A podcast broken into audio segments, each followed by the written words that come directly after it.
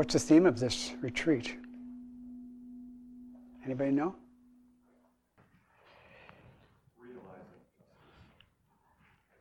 Realizing justice face to face. Okay, thank you. So, shall we?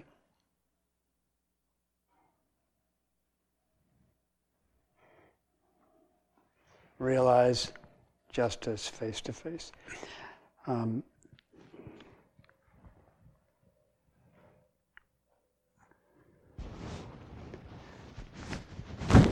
It might be helpful for me to uh, mention that at the beginning of this calendar year, um,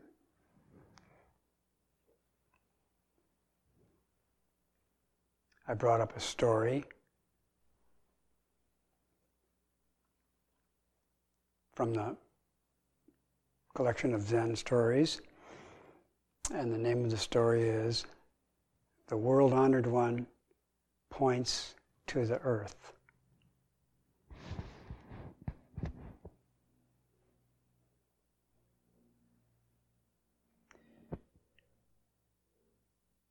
So, once upon a time, the world honored one, the Buddha, was walking along on the earth with a group, with his group. And he pointed to the earth and said, This is a good place to build a sanctuary.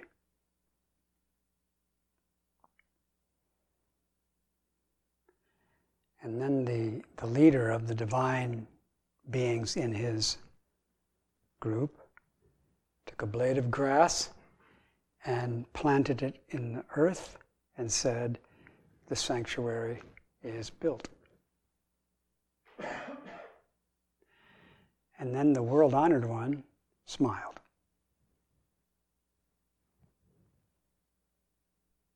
One interpretation of this story is that the world honored one walks on the earth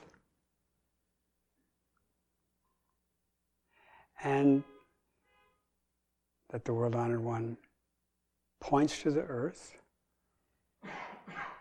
and says, This is a good place to build a sanctuary. and um,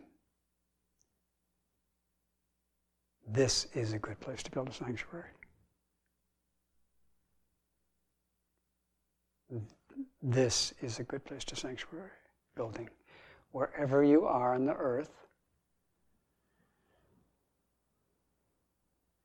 the world honored one points to the earth there and says, This is a good place.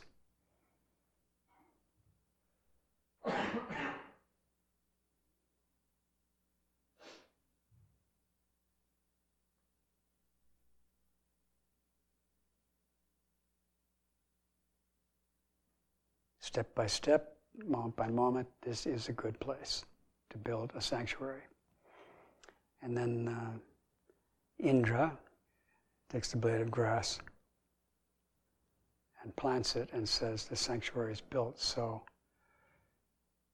then the next point is that we have the opportunity to take a blade of grass and plant it here and have this be a sanctuary. And the world honored one will smile. And uh, it's, I, I leave it to you to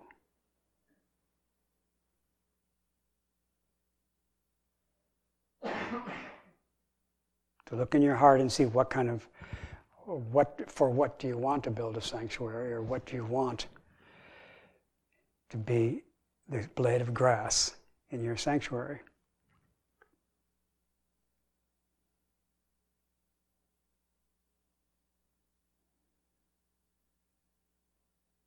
One of the things that I would like to make a sanctuary for is justice.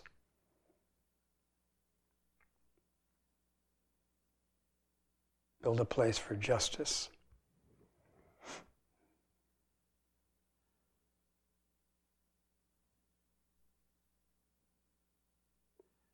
For me, that's also to build a place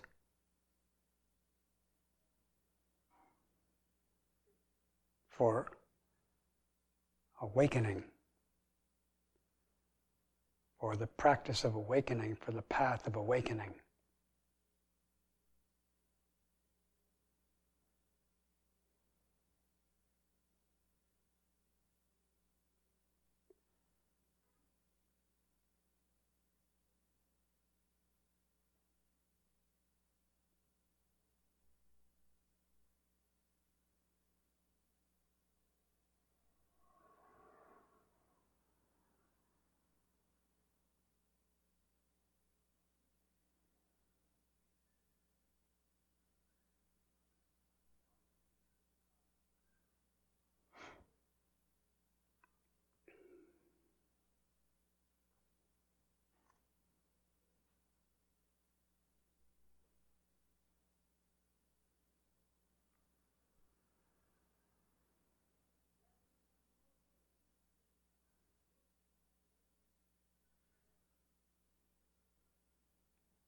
A few minutes ago, I saw a schedule for this retreat, this session.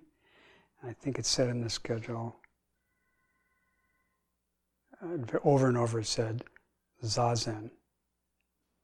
And then in uh, brackets, I think it said sitting meditation. It, did you make the schedule? To say sitting meditation in brackets? So one could also build a, a sanctuary for zazen, a sanctuary for sitting meditation.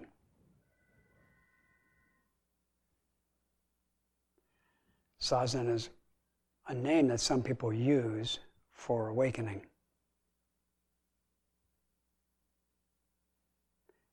Some other people use zazen for in, in other ways.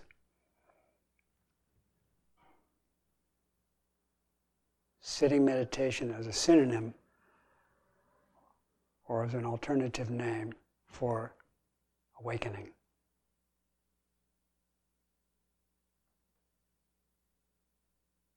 We can build a sanctuary here, and then, according to the schedule, uh, like at 9 in the morning, it says zazen in the schedule. So at 9 in the morning, we can build a sanctuary for awakening. And we can sit, and then the sanctuary is built. The sanctuary of awakening is built.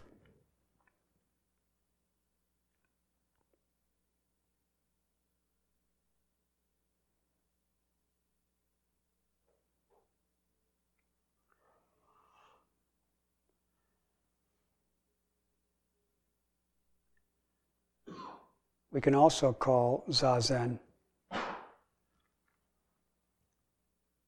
teaching of suchness.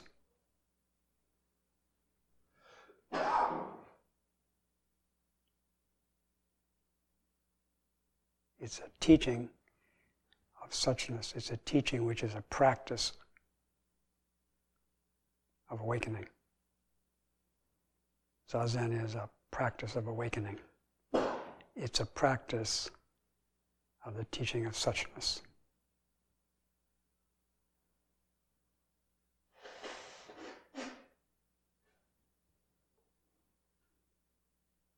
And one of our the poems of this school, or of this of our one of our ancestors, starts out by saying, the teaching of suchness is intimately communicated by Buddhas and ancestors. Enlightenment is intimately communicated by Buddhas and ancestors. And I would guess that some of you might think that that was, yeah, that makes sense. Enlightenment is what Buddhas and ancestors, that's what they communicate. And they would do so intimately. Yeah, that makes sense. And what I like to emphasize is another way to say it is teaching of suchness is intimate.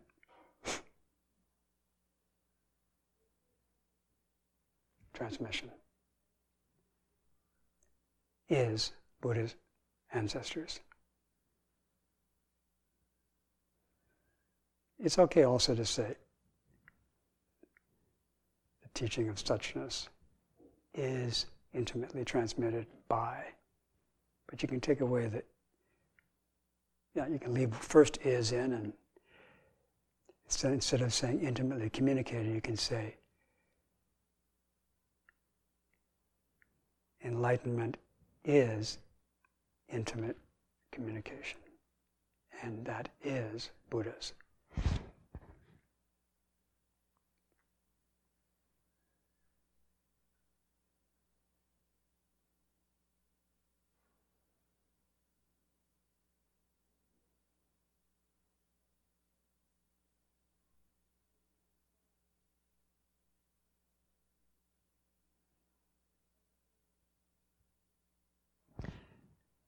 Zazen is intimate transmission.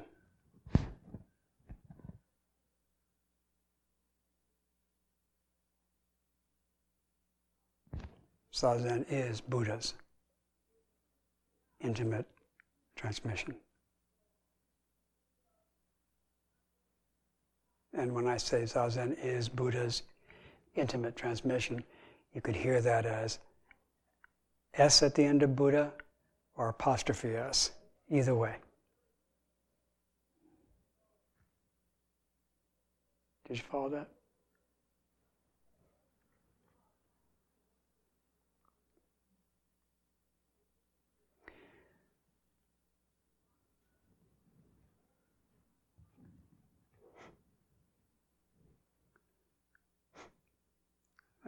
Right now I won't go into stories about why I was interested to practice sitting meditation.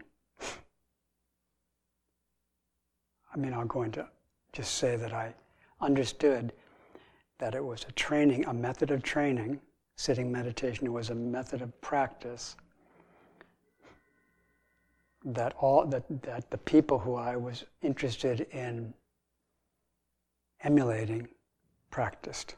So I thought maybe I could practice the same practice as these great compassionate beings. And I would become like they did by the practice that they did.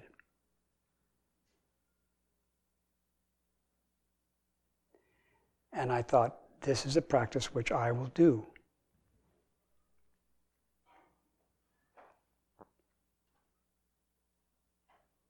I will do the sitting meditation practice.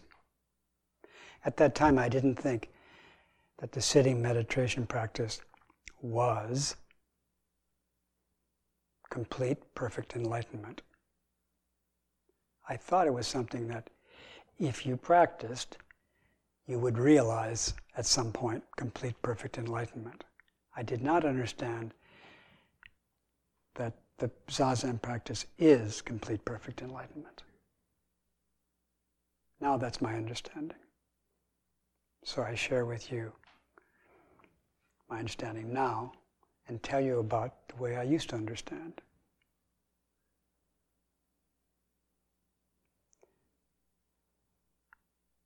When I first, first heard about the sitting meditation, I did not think that sitting meditation was an intimate face to face transmission.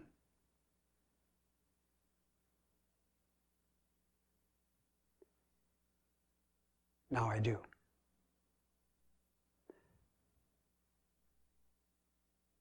I thought I could practice sitting meditation by myself. And I tried sitting by myself. I had a very nice room I made in Minnesota to sit by myself.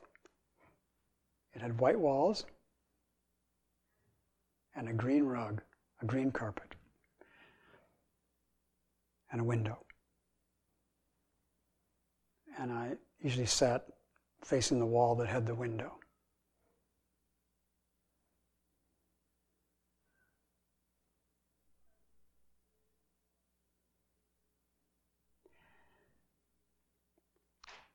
And I did, I did practice sitting in that room. And, um, and somehow, and the, the thought came to me that this is a kind of practice it might be good to do, you know, frequently, like daily. Yeah, had, it had not yet come to my mind that this would be a good practice every moment. I didn't think, oh, this is what I should be doing all the time. I thought I would do it, you know, daily or and maybe maybe more maybe quite a bit daily. But it didn't occur to me that, what this practice actually was about was what you do all the time, namely all the time complete perfect enlightenment, not just from 9 to 9:30, which is on the schedule here. However, they, after 9:30, there's a walking meditation from 9:30 to 9:40, and the walking meditation is also complete perfect enlightenment. So you don't actually have to take a break from complete perfect enlightenment.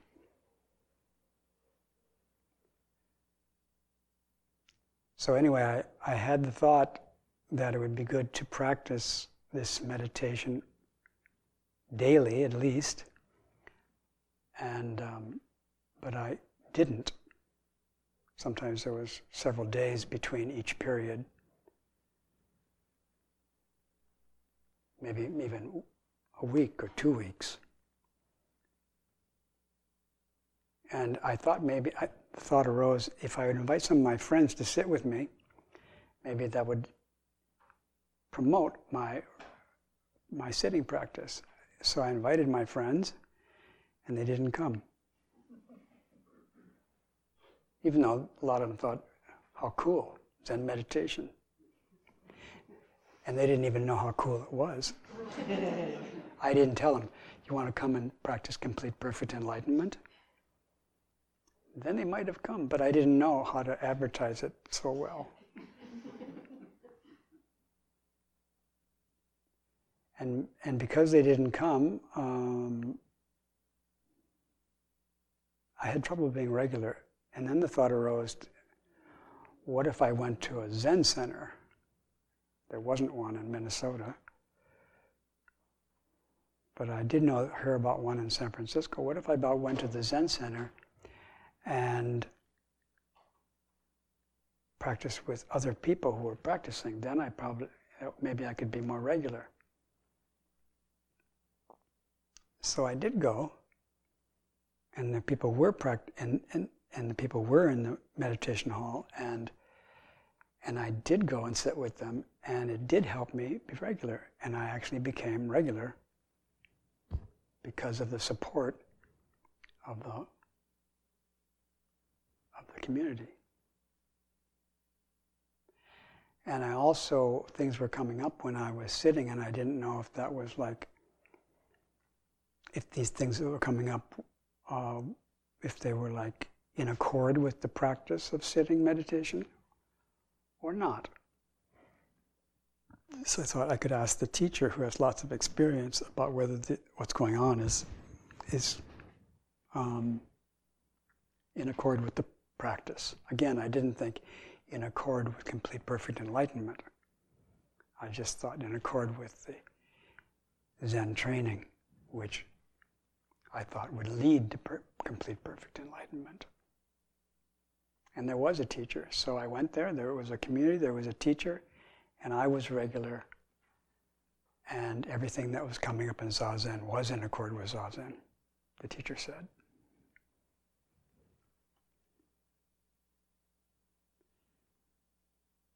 But again, I did not think when I was sitting for the first year or the second year or the third year or the fourth year or the fifth year or the sixth year or the seventh year or the eighth year or the ninth year or the tenth. I didn't think during those years that the sitting was complete perfect enlightenment. I didn't think that the sitting was a social activity. I knew that I was in a room with other people and they were helping me sitting, but I, I didn't re- think that the sitting itself was social. I didn't think the sitting was face to face encounter with others. I was sitting with others, we were kind of cheek to cheek, but we weren't literally facing each other usually. Like now I'm facing you.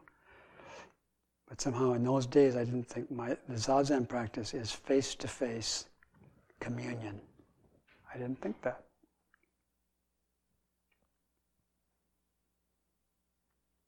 I didn't think Zazen sitting meditation is social justice. It didn't occur to me. If I'd heard about it, I probably would have gone, hmm. I did eventually hear about it, and I did go, hmm. But it took me a long time to hear that sitting meditation and walking meditation and talking meditation in the Buddha's house, they're all face to face transmission.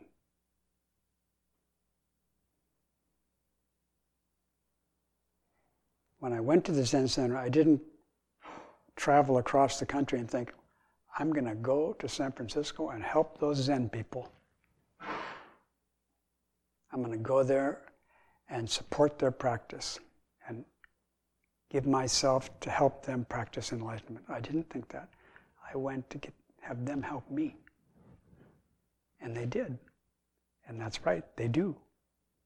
They do, and they did, and they will. Everybody's helping me practice enlightenment.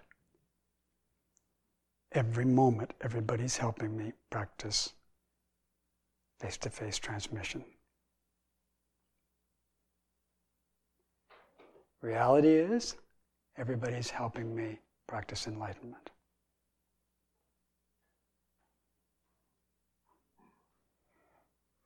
If I could possibly practice not enlightenment, which I can't, everyone would help me.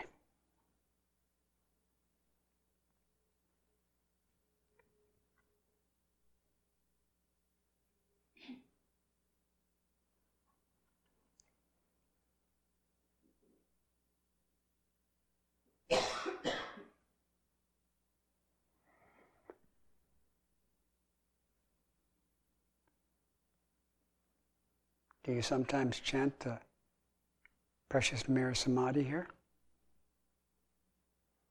So that starts out.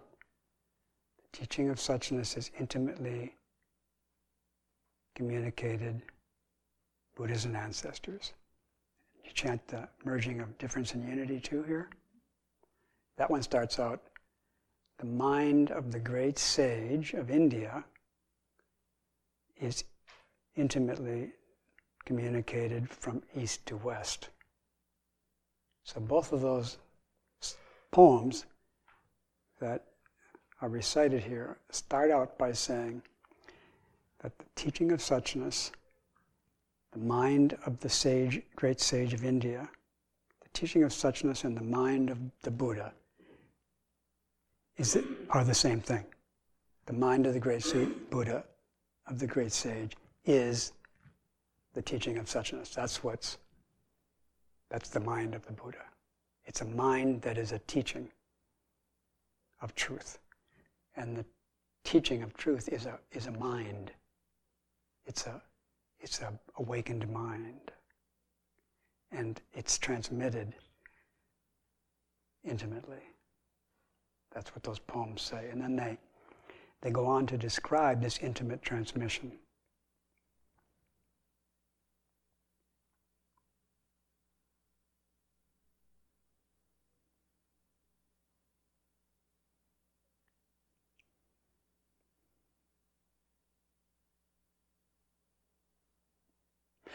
And uh, Precious Mirror Samadhi, after introducing this this precious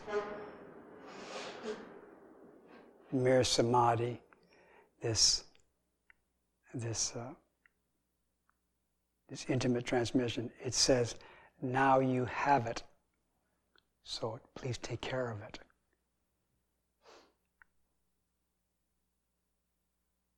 The poem saying, you have it. You have zazen now. You have this intimate communication now, so please take care of it.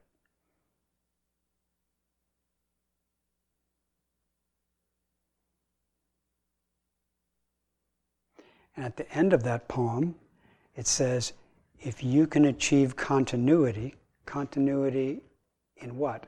In taking care of this intimate communication.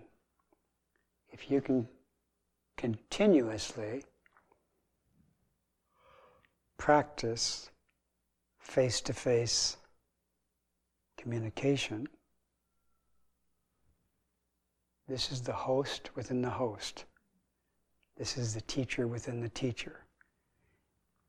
If you can be continuous in this practice, which has been given to you intimately, it has already been given to you face to face. Now, practice secretly, working within, like a fool, like an idiot. If you can achieve continuity, this is the host within the host. And the other poem, the merging of difference or the harmony of difference and unity, which talks about the mind of the great sage, at the end it says, I humbly say to those who practice the mystery. What mystery? The mystery of face to face transmission. I humbly say to those who are meeting face to face with others, don't waste time. Don't miss a chance. Now, I would also say that you can't waste time. So, since you can't, don't.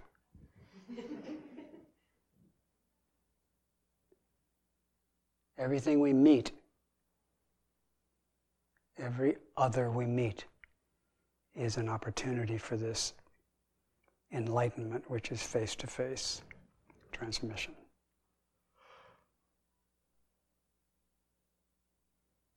And as many of you know, there's unlimited Zen stories and non Zen stories. Right? You certainly know there's unlimited non Zen stories, don't you? And of course, Zen stories are all basically non Zen stories. So, and all of them are about face to face transmission. And all of them are about justice. Justice lives in face to face transmission.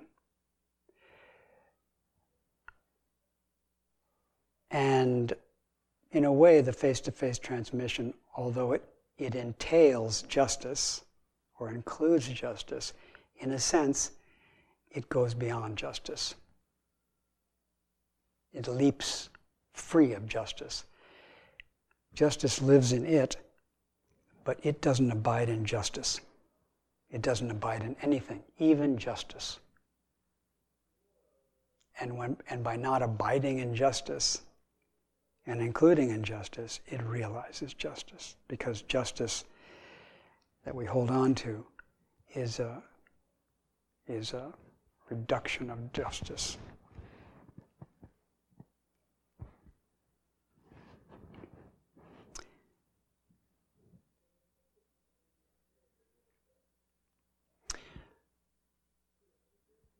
I hear some sounds and um, some of the sounds I hear, I think that they sound like human language.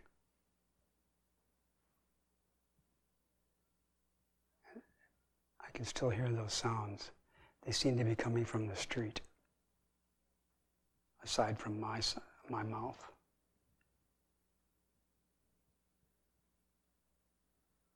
I wonder are those voices, are those sounds calling to me?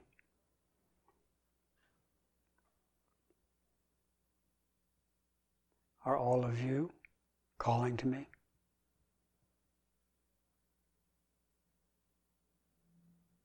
Am I calling all of you?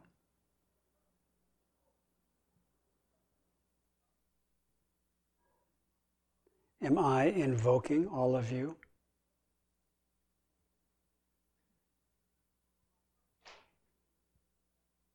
Are all of you invoking me? I feel invoked by you to say yes.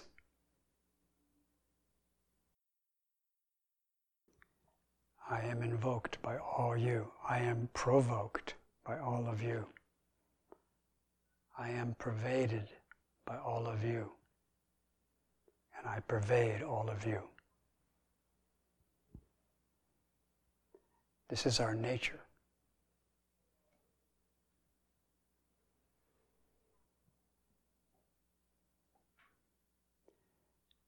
Maybe that's enough from me today. Is there anything you want to bring up before we conclude this? This teaching of suchness, this face to face transmission.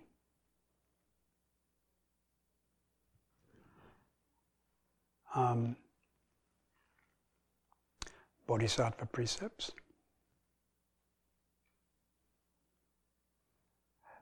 And the other words I said earlier, could replace it with all those. Like zazen is, a, is, a, is another word for justice. But again, um, the, the justice, which is zazen, leaps beyond itself. So it's not it's not the justice that some people think, which is a fixed thing that's stuck in being this way. Because it is completely just, it is not just. And that's an essential ingredient of justice is that it's not stuck in anything. It's the way things aren't stuck. The way things aren't stuck is justice. And that's also called Zazen. And it's also called the Buddha Mind Seal, is another word for justice.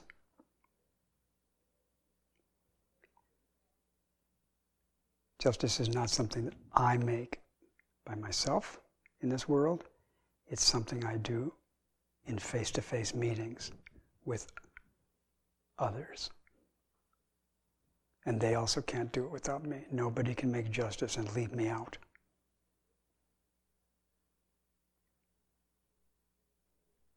Justice is a fully responsible conversation. Justice is, is a conversation. Justice is the dynamics of dialogue. Justice is listening and learning to others. And that means me listening to others and others listening to me as justice. And that there's no way to abide in that. If I abide, I get distracted from the conversation.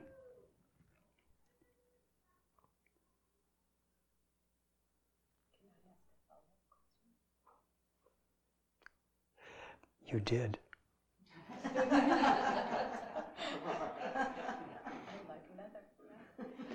You'd like another?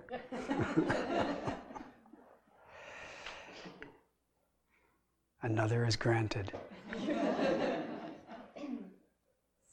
um, you could replace that word with these other words, um, what made you decide to um, call this particular retreat and use the word justice? All of you made me this person who sent those words to New York.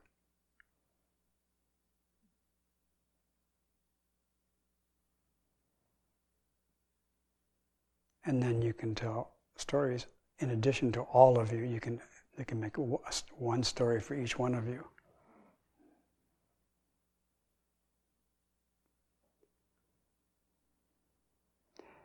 And here's one of them.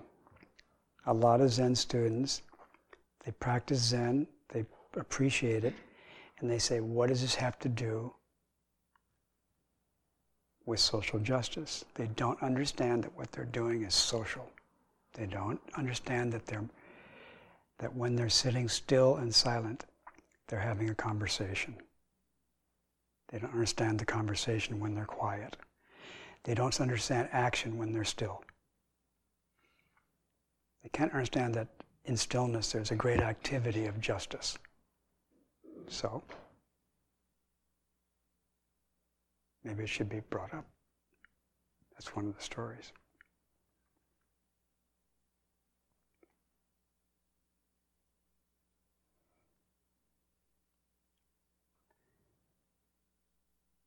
All of us are active all day long, and then one of our activities is to think. Yeah, one of our our main activity is thinking, and then our thinking can be, I don't think enough. Or a lot of people, when they're in the Zendo, they think, I think too much. So they're thinking a lot, and then on top of thinking a lot, they think they're thinking too much. And then a few minutes later, they think, I don't think enough. I should be thinking about some other stuff besides the stuff I'm thinking about. I should be making plans to go to Darfur or I should be writing a letter to my congressman. This is, this is social activity. When you think of writing to your congressman, that's social activity. When you think of not writing to your congresswoman, that's social activity. All day long, you are socially active. But people don't understand that. They think sometimes I'm socially active and sometimes I'm not. You cannot get away from interacting with everybody. You can think that you can get away, and that's another social action. Because when you think you can get away from me, when, when you think you cannot have a social relationship with me, that's your social relationship with me. And so, you know, people can walk up to me and say, I'm not going to have a social relationship with you. But they can also keep it to themselves and just think it. And that's the kind of relationship to have at that moment. And it's social. And everything you think about your friends pervades me. Everything you think about me pervades me. Everything I think about Sue pervades you. All my, all my conscious activities pervade all your conscious activities. All your conscious activities pervade my conscious activities. That's social. That's social interaction between consciousnesses where there's activity going on. It's called karmic. Karmic means activity. The activity in our consciousness is our karma. My karma pervades your consciousness and interacts with your karma but everybody else's is also pervading your consciousness. And you're pervading everybody else's. That's social. People don't understand that. The Buddha mentioned it thousands of years ago. He said, karma, acti- your activity, has consequence. He didn't say, at that moment when he said that, he didn't say, and the consequence is that your karma pervades all other consciousnesses. He didn't say that in English. I'm saying it in English. And there's and if you're in a state of um, like deep dreamless sleep at that moment, your consciousness is basically turned off. Your unconscious cognitive processes continue, in deep, dreamless sleep, but there's no mind where you're there anymore, and there's no karma. However, your, your unconscious cognitive processes are pervading everybody else's unconscious cognitive processes. But your activity isn't anymore because your conscious activity is temporarily turned off, which is one of the nice things about deep sleep. Is you get a break from this activity. However, your break, your rest pervades everybody else's consciousness.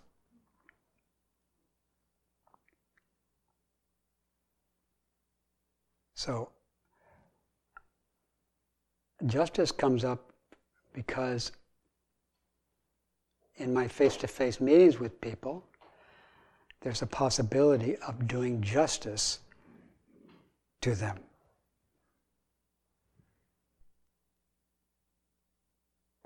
But without the without exercising a face-to-face meeting, I probably will not do justice to the people I meet.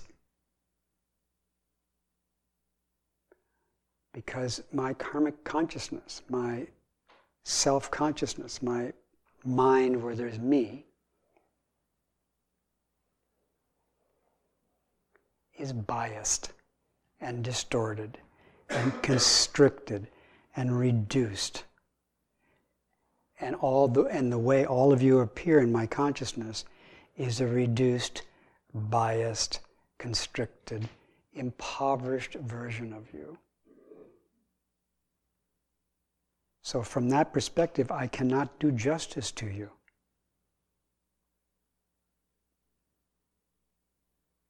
How, how can I do justice to you? How can I do justice with you? How can I help you do justice to me? Because you do that the same to me. You can't, your karmic consciousness doesn't do me justice.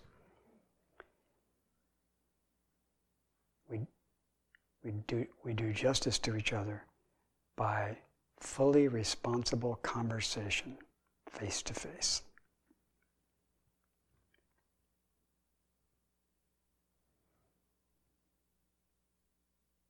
In the, in the midst of that conversation, justice is realized. We don't eliminate our biased consciousnesses. That wouldn't do justice to our biased consciousnesses because in our biased consciousness, we have we see our biased consciousness, and we maybe go, "Let's get rid of this biased consciousness. Let's get rid of this consciousness which doesn't do justice to people."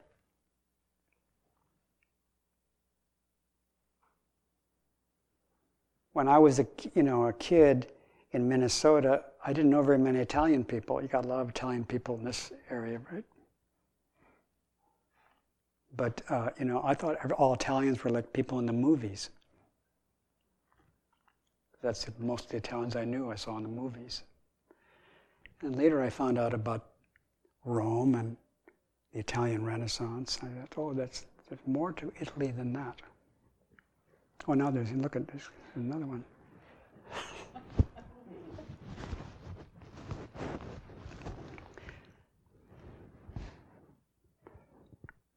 We don't, ta- we don't need to. Ta- the, the, the thing that would tamper with our biased consciousnesses would be biased consciousness. It's not going to help. But observing biased consciousness will. And you can see that your biased consciousness is biased and that your yeah, that your views are prejudiced and diluted. And that if you have a view, it's not like, well, this is my view and that's it. It's not, no, you'd have to like justify it. You need to justify your views. How do you justify them? By face to face conversation. And that will help you, if you can justify your views, that will help you do justice to others. And also, part of the, what's necessary in this justice realization is to meet the other in such a way that you feel called into question. Again, pretty much non-stop karmic consciousness, self consciousness, needs to be called into question in order for there to be justice.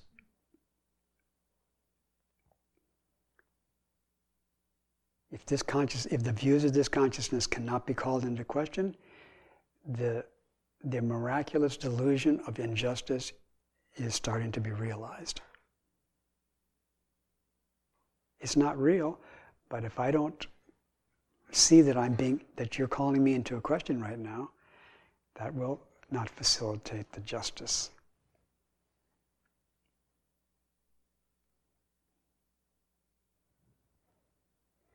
Any further questions at this time?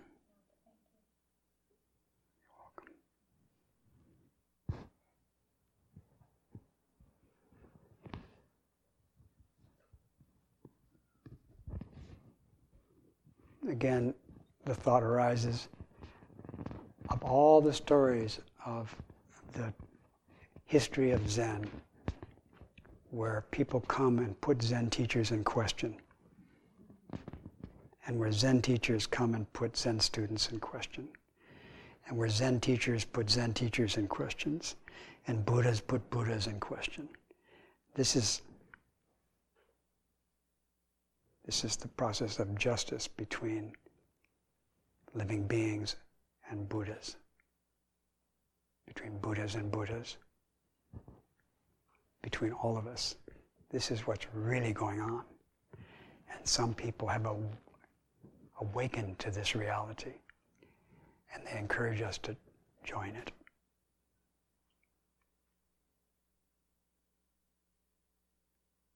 And we join it, and we can join it, and we do join it. Again, sort of amazingly, we join it in stillness. You don't have to go, you don't have to move over a little bit to the left to join it. You can be called into question right where you are. You are being called into question. Without moving, you are. Without moving, you have an ethical relationship with all beings right now. And that, it, that ethical relationship is functioning in stillness with you and everybody. It's not in you, even though it pervades you, it's not in you because it's everything that's outside you in you. It's what isn't in you that makes you that's pervading you. That's right now. In the, in the ritual enactment of unselfishness, it is possible that in the enactment of unselfishness, thoughts will continue to arise. So, and the thought could be, what's next?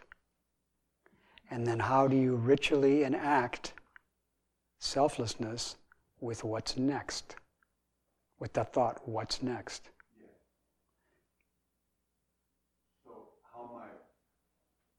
You're doing it right now. Right now, you are ritually enacting selflessness by having a conversation with me. And what next step to that? Again, you just did it again. You richly enacted selflessness by talking to me. The way you enact selflessness is by face to face transmission with me right now. If you turn to that man, you could be in that conversation. That's the way you do it. And this, this conversation, this face to face confirmation conversation, is open to unlimited diversity. So we allow thoughts like what ne- what's next, which is a, one of the primary, you know, delusions of human life is what's next. right? We don't forbid that. We allow what's next. And then when it comes up, the practice is to have a meeting with another around the word, what's next? In other words, don't waste the moment of what's next and think that that question isn't the opportunity for face to face transmission. And you ask it from me. I didn't have the what next, you had it. You gave it to me. But I could have it and come to see you. John, what's next? You say, This is it. We're doing it. I never thought you'd ask me that.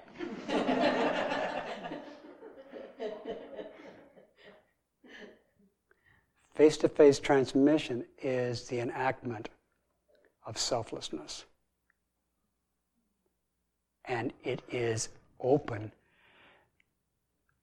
to, to anybody's deluded thought, and also even open to kind of deluded thoughts that a lot of us have. It could be some really weird one that none of us have ever even heard of, or it could be one that we're quite familiar with. Again, it's like, how can there be continuity? Like, okay, it's okay, okay, okay, but then, no, don't miss what then. Continuity. Don't get derailed. Don't let anything trick you. Like that story, you know. What's his name? Do you know his name? his name is Zuigan, which I think means upright cliff. Zuigan got up in the morning and what did he say? Master. Yes. yeah, he got up in the morning and he said, Master, yes. He got up and immediately started face to face transmission. Master, yes. Are you awake? Yes.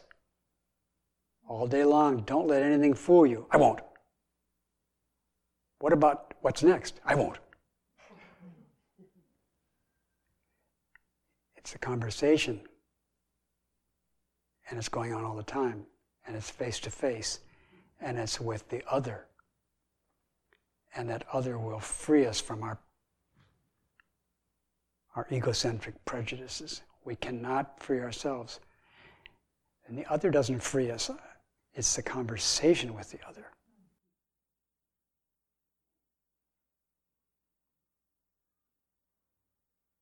Conversation with the other. Yes. I had an experience with that that um, I'd like to share. Just I had someone that was going to help me receive my bond, and um, when he pulled his truck into my driveway, he walked toward me and we greeted him. And for some reason, he decided to tell me who he was going to vote for. So I'm voting for X, and I don't care what anyone thinks. And I said, I hear you. That was it. Just I hear you. I was present with him. And then he sort of took that as a permission and went on a little bit more expressively about his views. And I did the same thing, and I just stood and I said to him, I hear you, which made him think I was, you know, going to vote for the same candidate, which I wasn't. But he didn't ask me who I was going to vote for, so I didn't say anything. And um, the conversation ended up at a, a meeting point where we agreed on something. And as I was listening to his attachment to his views, I could see the attachment of my own views. And I thought, that's a lot of suffering he's going through with those views. And I thought, well, that's a lot of suffering I'm going through with these views. You know, it was like, and then all of a sudden, the attachment I had to my views just kind of melted. Like, I don't know. I don't. I don't know. Here we are. There's two people with these really strong views, and we're both suffering. So then I ended up just in compassion for self and other. Yeah, congratulations. And you said we got to the point, but you were at the point at the beginning, but you couldn't see it because you weren't, you know, you weren't appreciating how fully engaged you are. But you got more into it, and, and when you realized how fully engaged you are in the conversation, you don't have to change your views, just let go of them. And after you let go of them, they're probably still there. They might do a few flips. I don't know. But they can be basically what they always were views and prejudiced. So, in justice, when we're talking about the view of justice, as you would uh, I don't know, read it in a Russian novel, you know. The notion that there's a right and a wrong or a, um, something to measure decisions against is um, ephemeral, right? I mean, it, it arises and we have an interpretation of it, but Mm-hmm. um, if there's fluidity in each situation, if each moment and each encounter is fluid, then it is, is the right frame of mind sort of, huh, like who am, who am I to say what is right or not right? And therefore, when I think what is right and I'm attached to that, I'm already deluded. So that that's the leaping beyond justice that Zazen is, is to say, I don't really know this is what I see, I might perceive it this way, but I don't know. Yeah, and leap beyond that. Leap beyond I don't know. And there's a lot of places to go from I don't know. For example, I do know. Boy, do I know. and if I'm and if I'm in face-to-face conversation with I know, that face-to-face conversation is the leaping.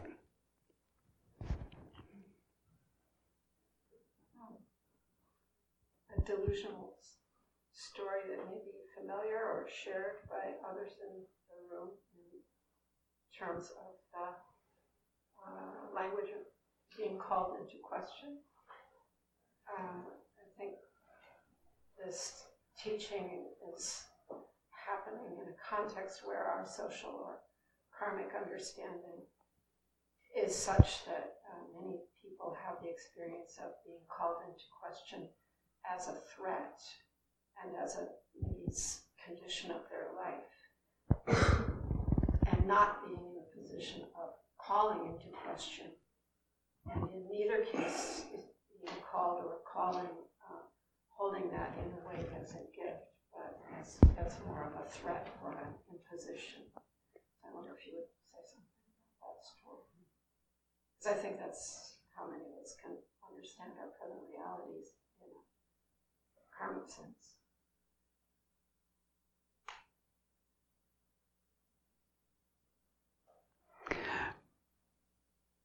I am called into question, and I call others into question even when I don't say I call you into question. My face calls you into question.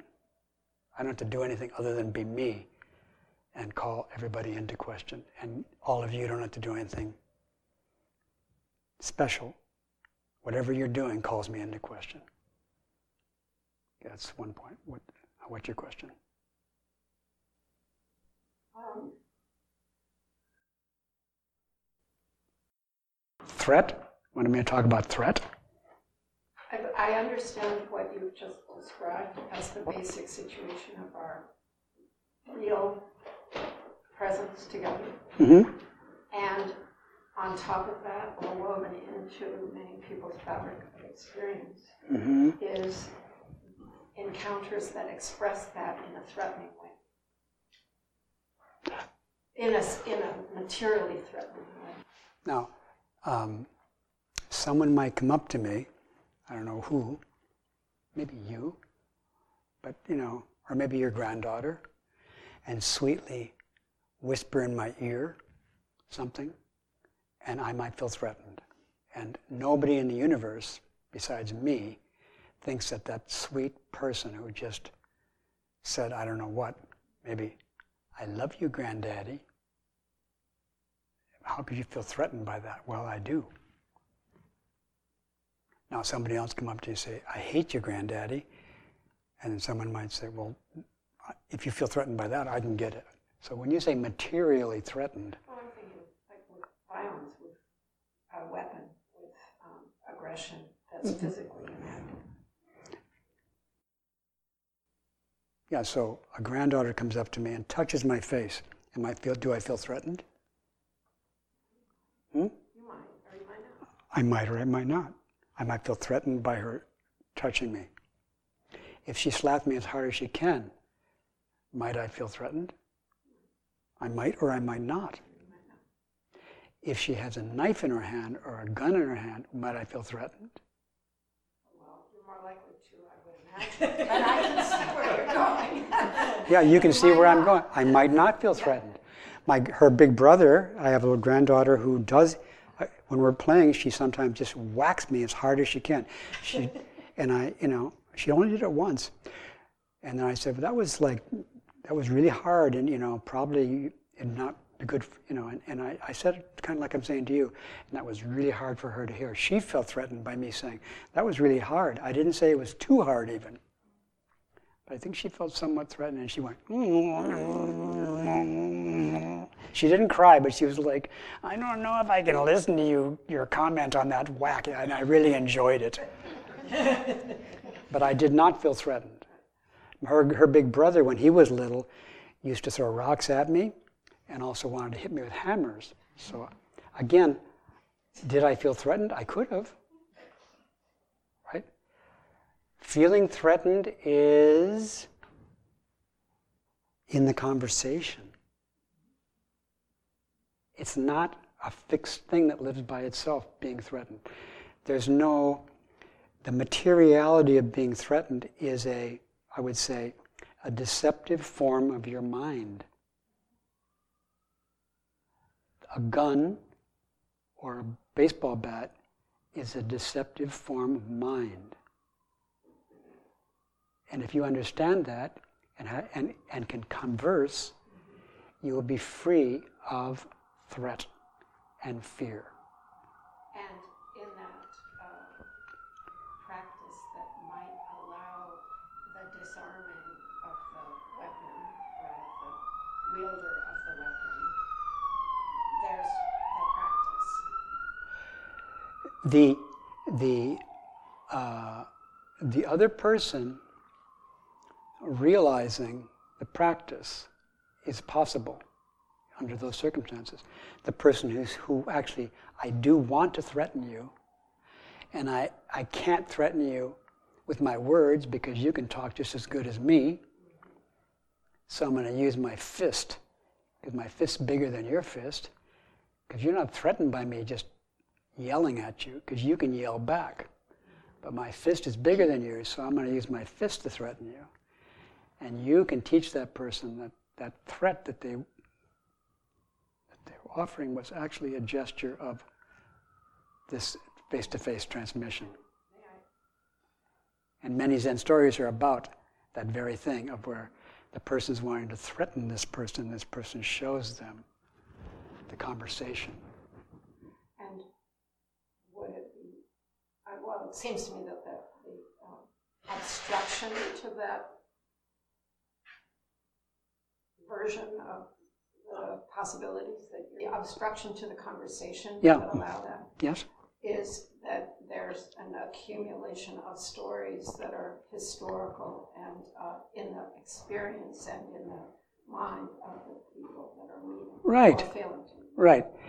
That's right. So how to open up the possibility of the stories changing on both sides of the conversation, Right. which is harder to do when there's a big fist coming at you. Harder for some people. When it's a little Some people, some people, it's, some people, it's easier to open up the conversation when they're fighting physically than when they're having a conversation with a woman. Yeah, I can see that. They, they, they- they, they revert to that physical interaction because that's an easier way for them to have a conversation. They'll feel more comfortable pushing somebody around with their hands than just standing there and listening to her. But they're trying to have this conversation. And the hindrance is this consciousness. In both cases, the hindrances are in the consciousness that don't think that they're here to have a conversation. They think, okay, now conversation is not possible anymore. Not with this person. I'm not going to talk to this person. And people come up to me and say that. They say, I hear what you're saying, but I'm not going to talk to this person. I'm not going to welcome this person to a conversation. And I say, Well, can you welcome you're not welcoming them? And they say, Oh, yeah, I can do that. Yeah. And I can, I said, I, welc- I'm welcoming you telling me that you don't welcome them to a conversation. And then we're, now we're going. So we do need to find some way to start the conversation. Yes, and we can do it with all this accumulated historical stuff, which is our karmic consciousness. That's, that's, what we're, that's where we're trying to set the conversation up. The whole thing starts with an act of generosity. Somebody has to give a gift to get the gift giving going, which is already going. You already are giving to me. I already am giving to you. To, to enact that, I have to give you a gift or you have to give me a gift. If I'm not ready to give you a gift and you're not ready to give me a gift, then we don't realize that we're giving each other gifts. However, if, if one of us could say, Well, I'm not ready to give a gift, now we're, and I accept that, now the gift giving starts. So the face to face transmission starts with giving the face. And uh, I brought a piece of calligraphy, which uh, someone made Xerox copies of.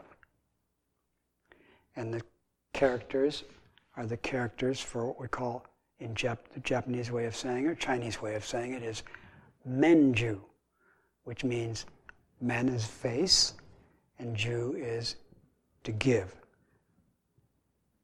To give the face. Now, it's usually translated into English as face to face transmission, but it's, it's more basic. It's saying give the face.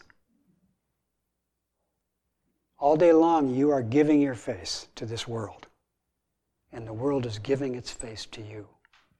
And we have a karmic consciousness which says, I don't want to give anything to that face, or that face is not a gift to me. That's our history right there enacted, challenging this practice. How can I be generous with this person who's giving me, oh, not, not even giving, oh, wait a minute, they're giving me a face which I do not want to give my face back to. This is my, this is my hindrance, which I confess and repent before the Buddhas. O Bodhisattva Mahasattvas, Please concentrate your hearts on me. I, Tenshin Zenki, Buddha's disciple, do not wish to give my face to this person.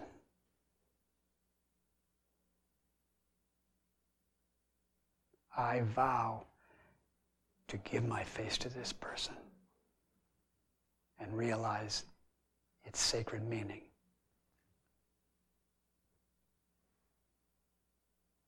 And by the way, before I was able to make this confession, my karmic history was saying, do not give your face to that person. Do not give yourself to that person. They're not worthy of a gift from you. And they're not giving you any gifts. In other words, I do not believe in face to face transmission as reality. I, I believe it's an occasional thing. So the reality I believe in is a, rea- a part-time reality that occurs occasionally in Zen centers and once in a while in Christian churches and sometimes in mosques, you know, and sometimes in childbirth. There's this occasionally reality manifests. Yeah, and the occasion is now. And every always. But we have stories which say no.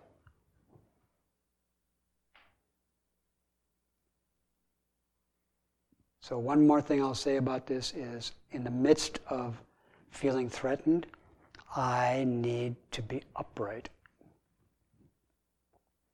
And when frightening things happen, it's hard for me to, be, to not lean towards them or away from them or to the right of them or left them. How do I be upright with them and give myself to a conversation now. This is what I'm training to do. And the worse the situation gets means the worse, the most more challenging my karmic consciousness is. My karmic conscience says, this is an easy situation to practice being upright. This is like easy. Fine, do it then. this is like actually too difficult to be upright. I can't do it. It's impossible for me because of my history with this person. Okay, can you have face to face transmission with yourself at that time? Can I, can I meet you right now while you tell me you can't meet that person? Yeah. I can do it with you, but not with him. Okay, well, let's do it then. And then we do it. And then you say, oh, I can do it with that person. I was wrong. Yay. I really, I'm not just limited. I am limited. I am limited. But I'm also unlimited.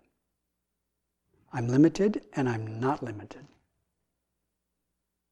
I'm finite and I'm not finite. And the way I realize that I'm not finite is by being compassionate with my finitude. And my finitude is like, I can't stand being so small right now.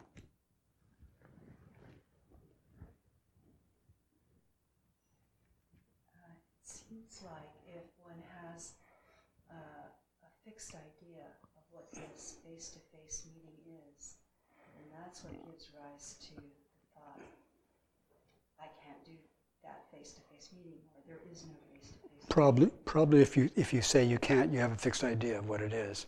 But mm-hmm. if you understand that you're always meeting, and that meeting has myriad forms, then you don't have to fall into that. Yeah, You can, you can embrace whatever that meeting is, both for yourself and for the other person.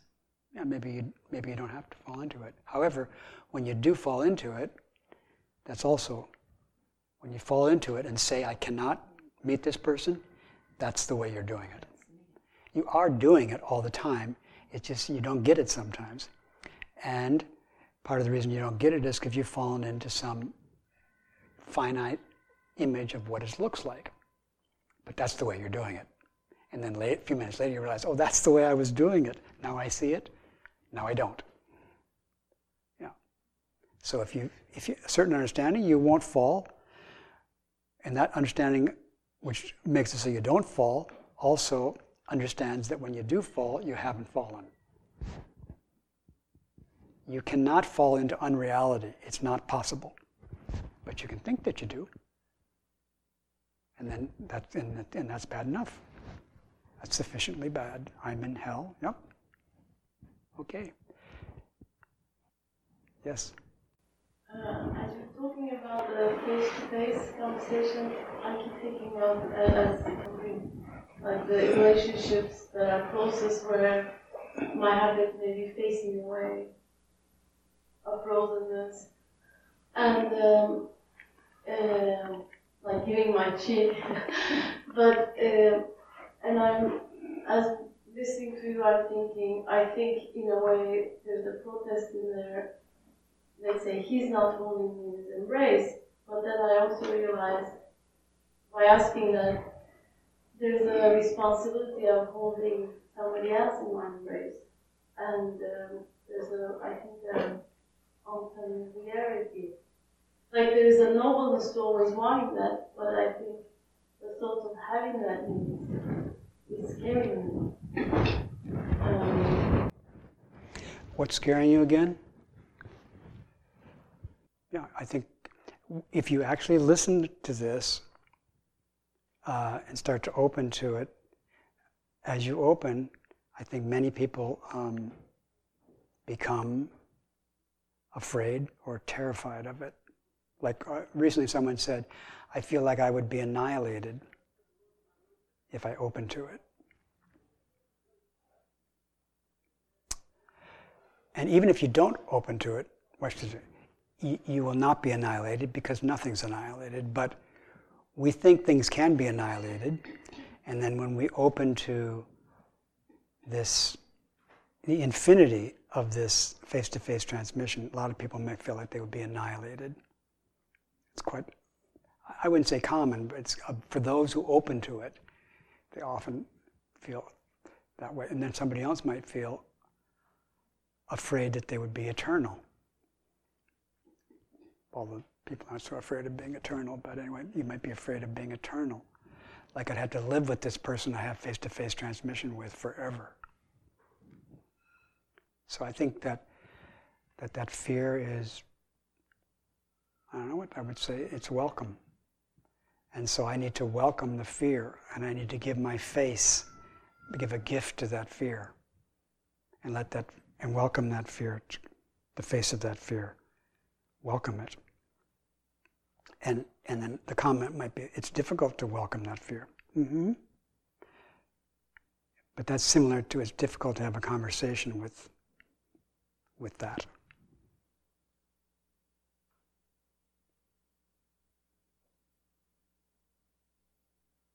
I think what you're talking about, I've heard this on, on, when we start looking at this kind of meeting. Some of the implications of it might be really like, whoa, I'd never gone there before.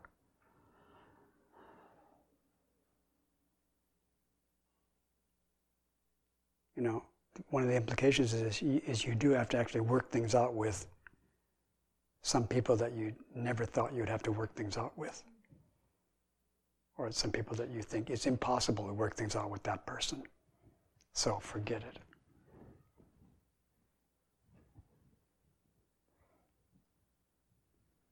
Is it possible to practice in this way when the other person is not present? Yes. What I'm thinking. What should say? You say not present. You mean you can't see them?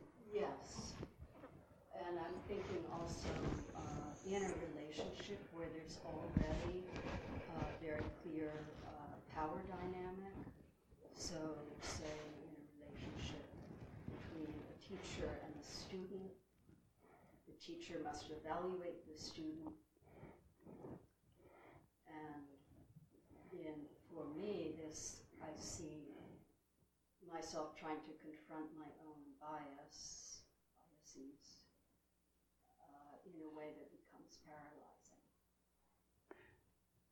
The potential for that. So you, you see a bias, and then as you as you contemplate it, you start to tense up. Uh, no, it's more like a um, sitting in a sea of biases that we all sit in. The- the- Sitting in a sea of biases. Yeah. So in our karmic consciousness, there's a sea of biases. In our normal consciousness, we have a sea of biases. Mhm. And surrounding our sea of biases is a vast, dark forest. Our sea of biases is actually a little clearing in the middle of a vast forest of, of biases. And then in the vast forest are a bunch of other seas of biases, which are called other people. so here we are, all of us here, individual seas of biases where each of us is sitting. I'm sitting in a sea of biases. And I'm and I'm have the bias that I'm talking to you in a certain way. And um, yeah, how are we doing in our seas of bias? You're in yours, I'm in mine. How are we doing? We're doing great right now, in this moment. Yeah, we're like we're like enacting a conversation. Yeah. And so you want to bring up some time when things aren't aren't great? Go ahead. Want to talk about something other than this? Try. See if you can talk about something. A stack of student papers that Yeah. I need to grade that I, I don't seem to be able to grade. So you want to have a conversation about that stack of student conversations with me? I mean, s- stack of student papers. Uh, the, the question really was about paralysis in the face of not being able to feel that one acts justly in life because of sitting in seat. Well, when you tell me, when you bring up paralysis, we can talk about it. Okay. So you, you got some paralysis on. You have some paralysis now. You're just imagining sometime when you might have a paralysis. I know myself to have You pro- that that in the in the pa- in your part of your history is that you have a story. You have a story that you have become para- paralyzed in the face of certain meetings, right?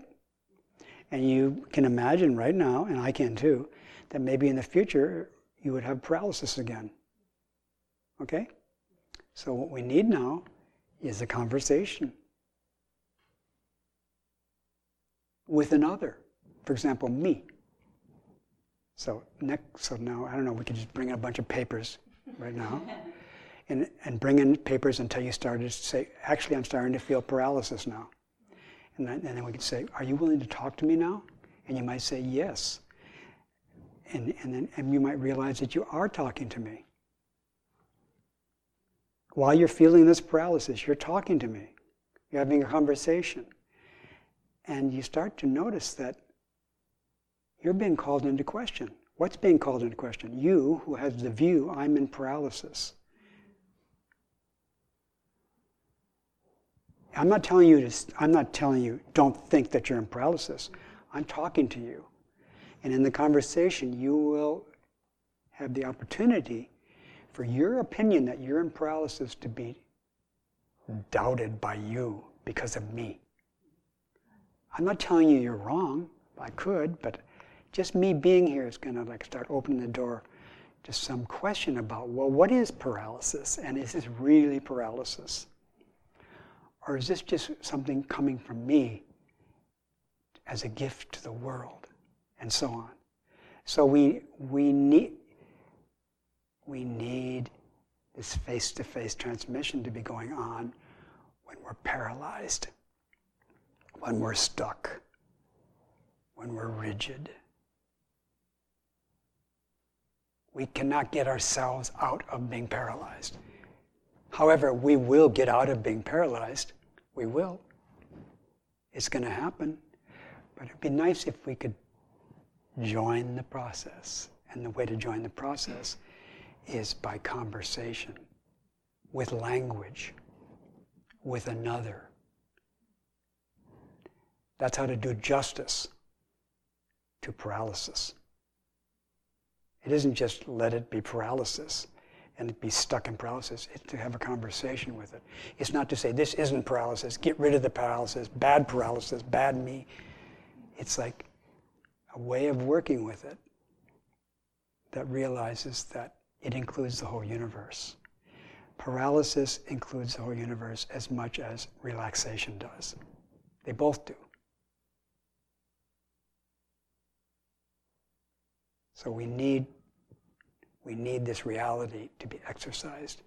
We need to enact this selfless reality, the selflessness of a conversation, which we're doing right now. And you said this is great. So in, when I'm not around, you still need to have this conversation. And you can have it when I'm with you and when I'm not. And I can have it when I'm with you and I'm not. But when I'm having it, with you or not with you, we have justice. And when I'm not, and when I'm not exercising it, it's like, well, I don't see the justice because I'm not doing the practice.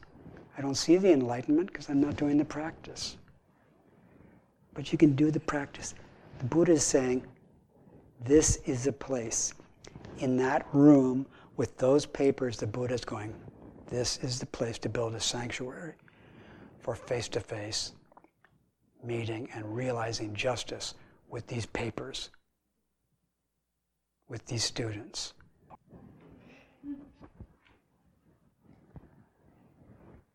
We cannot realize justice alone,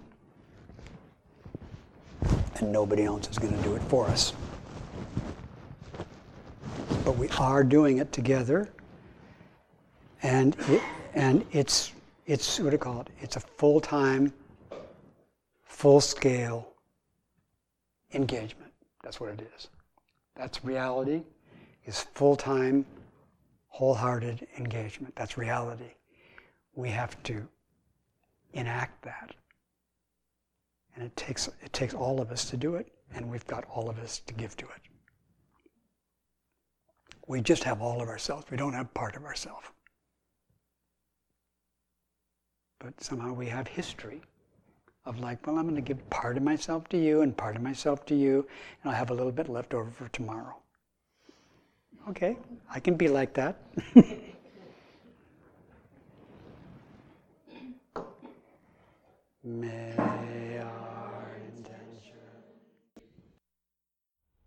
Thank you for listening to this podcast offered by the Brooklyn Zen Center. Our programs are given free of charge and made possible by the donations we receive.